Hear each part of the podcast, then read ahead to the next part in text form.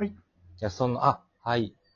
その、餅つきの話の続きなんですけど、その、近、えー近所にまあ親戚住んでるから、みんな集まってきて、で、餅つきしてて、で、まあ交代でついたりしてるんですけど、で、まあ、えっ、と、そんな、まあ、みんな役割分担しながら、まあ、一日かけて餅ついて、みんなでく、えー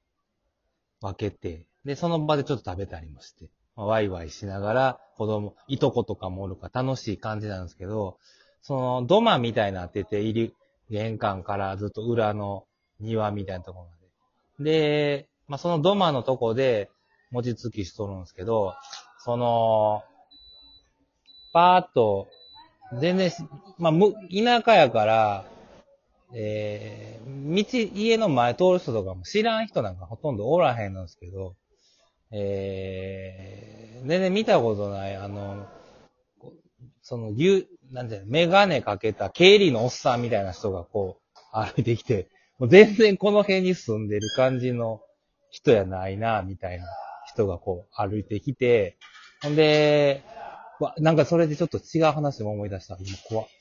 で、あのー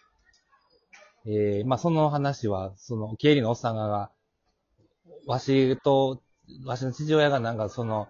えーもち米外で炊いとったら、あのーすいませんけど、ちょっとトイレ貸してもらえませんかって来たから、あの、うちの父親が、いいですよ、言って。で、まあ、土間の奥に、えー、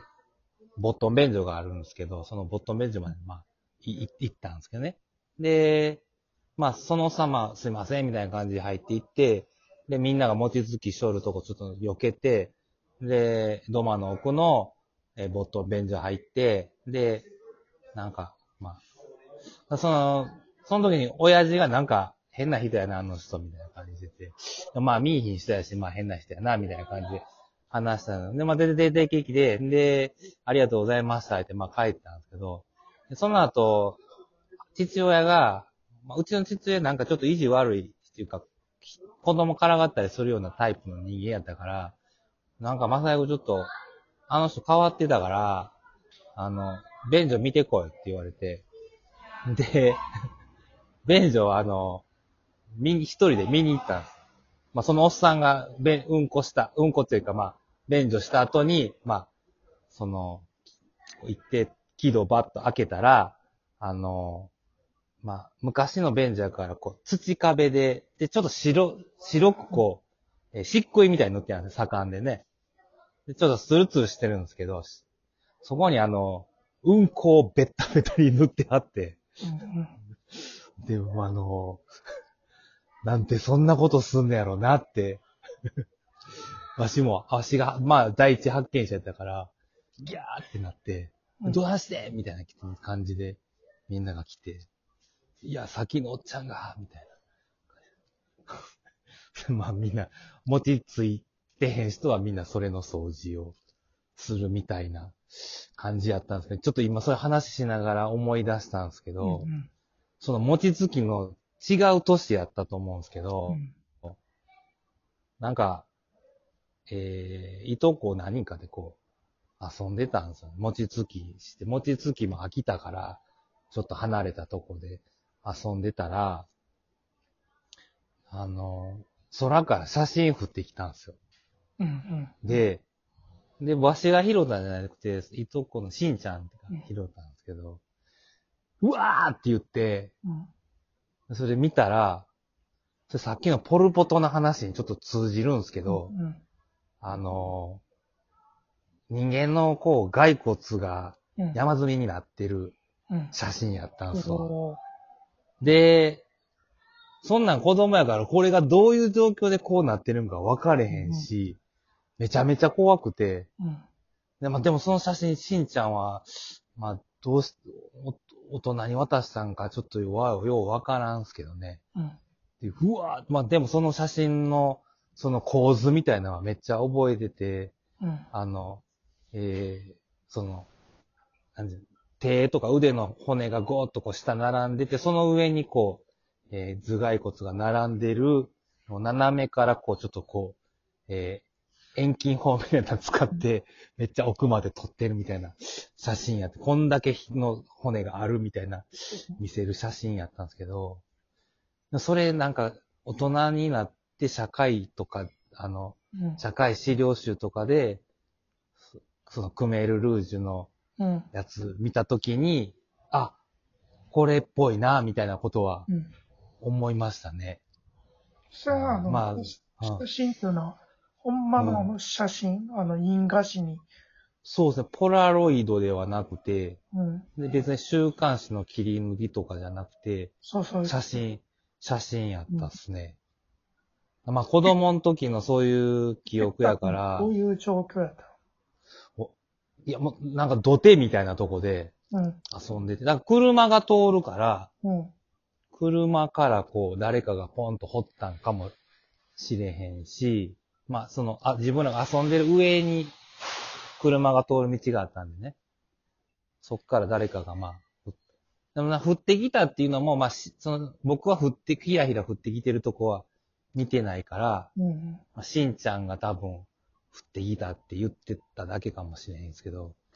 でもまあ、そこになんか知らんけど、そういうもんが、まあ、田舎のつくしとか生えてるような、うん。その堤防にそういうもんが落ちてたみいやたい、な。そ、その話聞いてな、うん。何年か前にな、思いついたことがあってさ、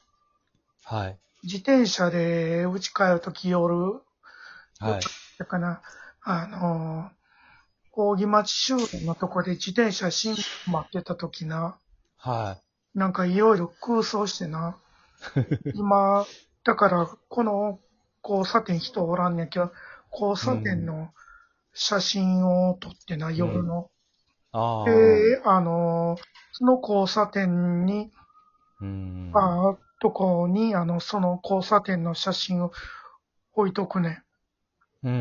んで、置いてて、誰か問いかかった時、たまたまその写真見たら、むっちゃ怖いやろうなとか。ああ。ほんまですね。別に幽霊何や映ってないねんね。てか、ただそこの違う時間の写真やけど、うん。なんでこんなとこにこんなんあんねんみたいなことは、うんふ、深読みしますもんね。うん。うん。うん。怖いわ、それは。だから、そそういう人が、せ昭和、じゃあ1982年ぐらいのうん。加古川市平総町の、えーその堤防のとこに森田さんみたいな感じの大人が通りかかって、これここ置いとったら怖いかもみたいな感じでまあ、置いてはったんかもしれんね。も、もちろんそれは実行はせんかったけど、うんああ、だからそういう話とか怖い話考えるときに、そういう意味不明なことってやっぱし怖いと思うから。あなんか、タイミングが分かれへんつうかね。うん。それが多分、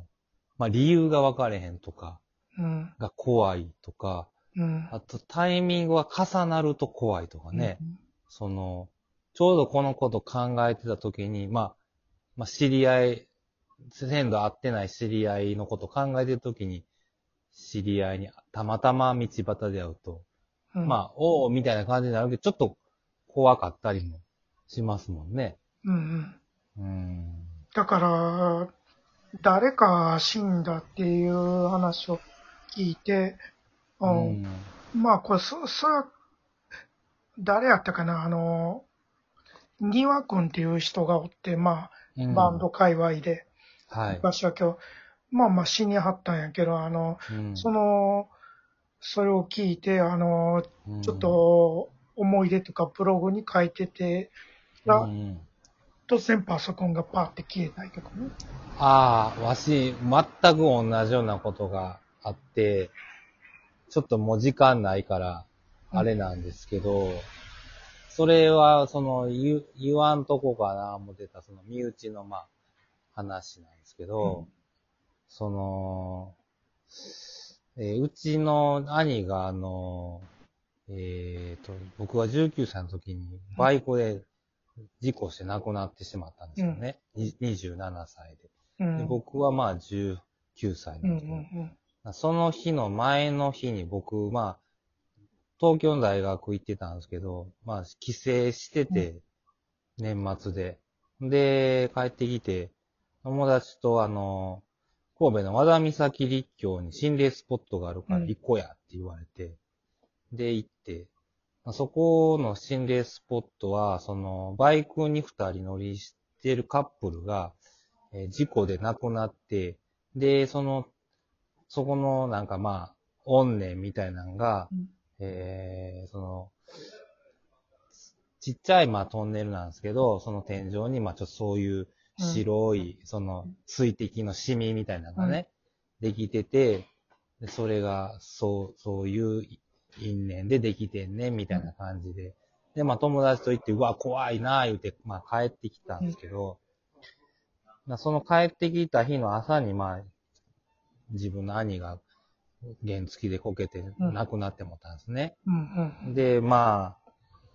そういうタイミング、別に、別々に起こってたら、うん別々の話なんですけど、そのタイミングで起きてしまうと、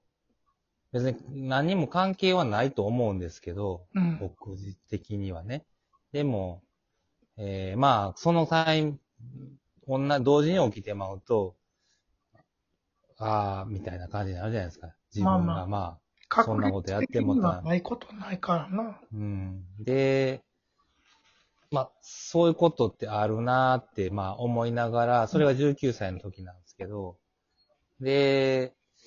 まあその間もまあなんか不思議やなとか、タイミング、こういうタイミングがあるなとか、まあサドル、自転車のサドル取られて、うん。サドル買いに行ったタイミングで自転車の方がなくなるとか、うん。なサドルだけが残るとか、うん。なんか変なこと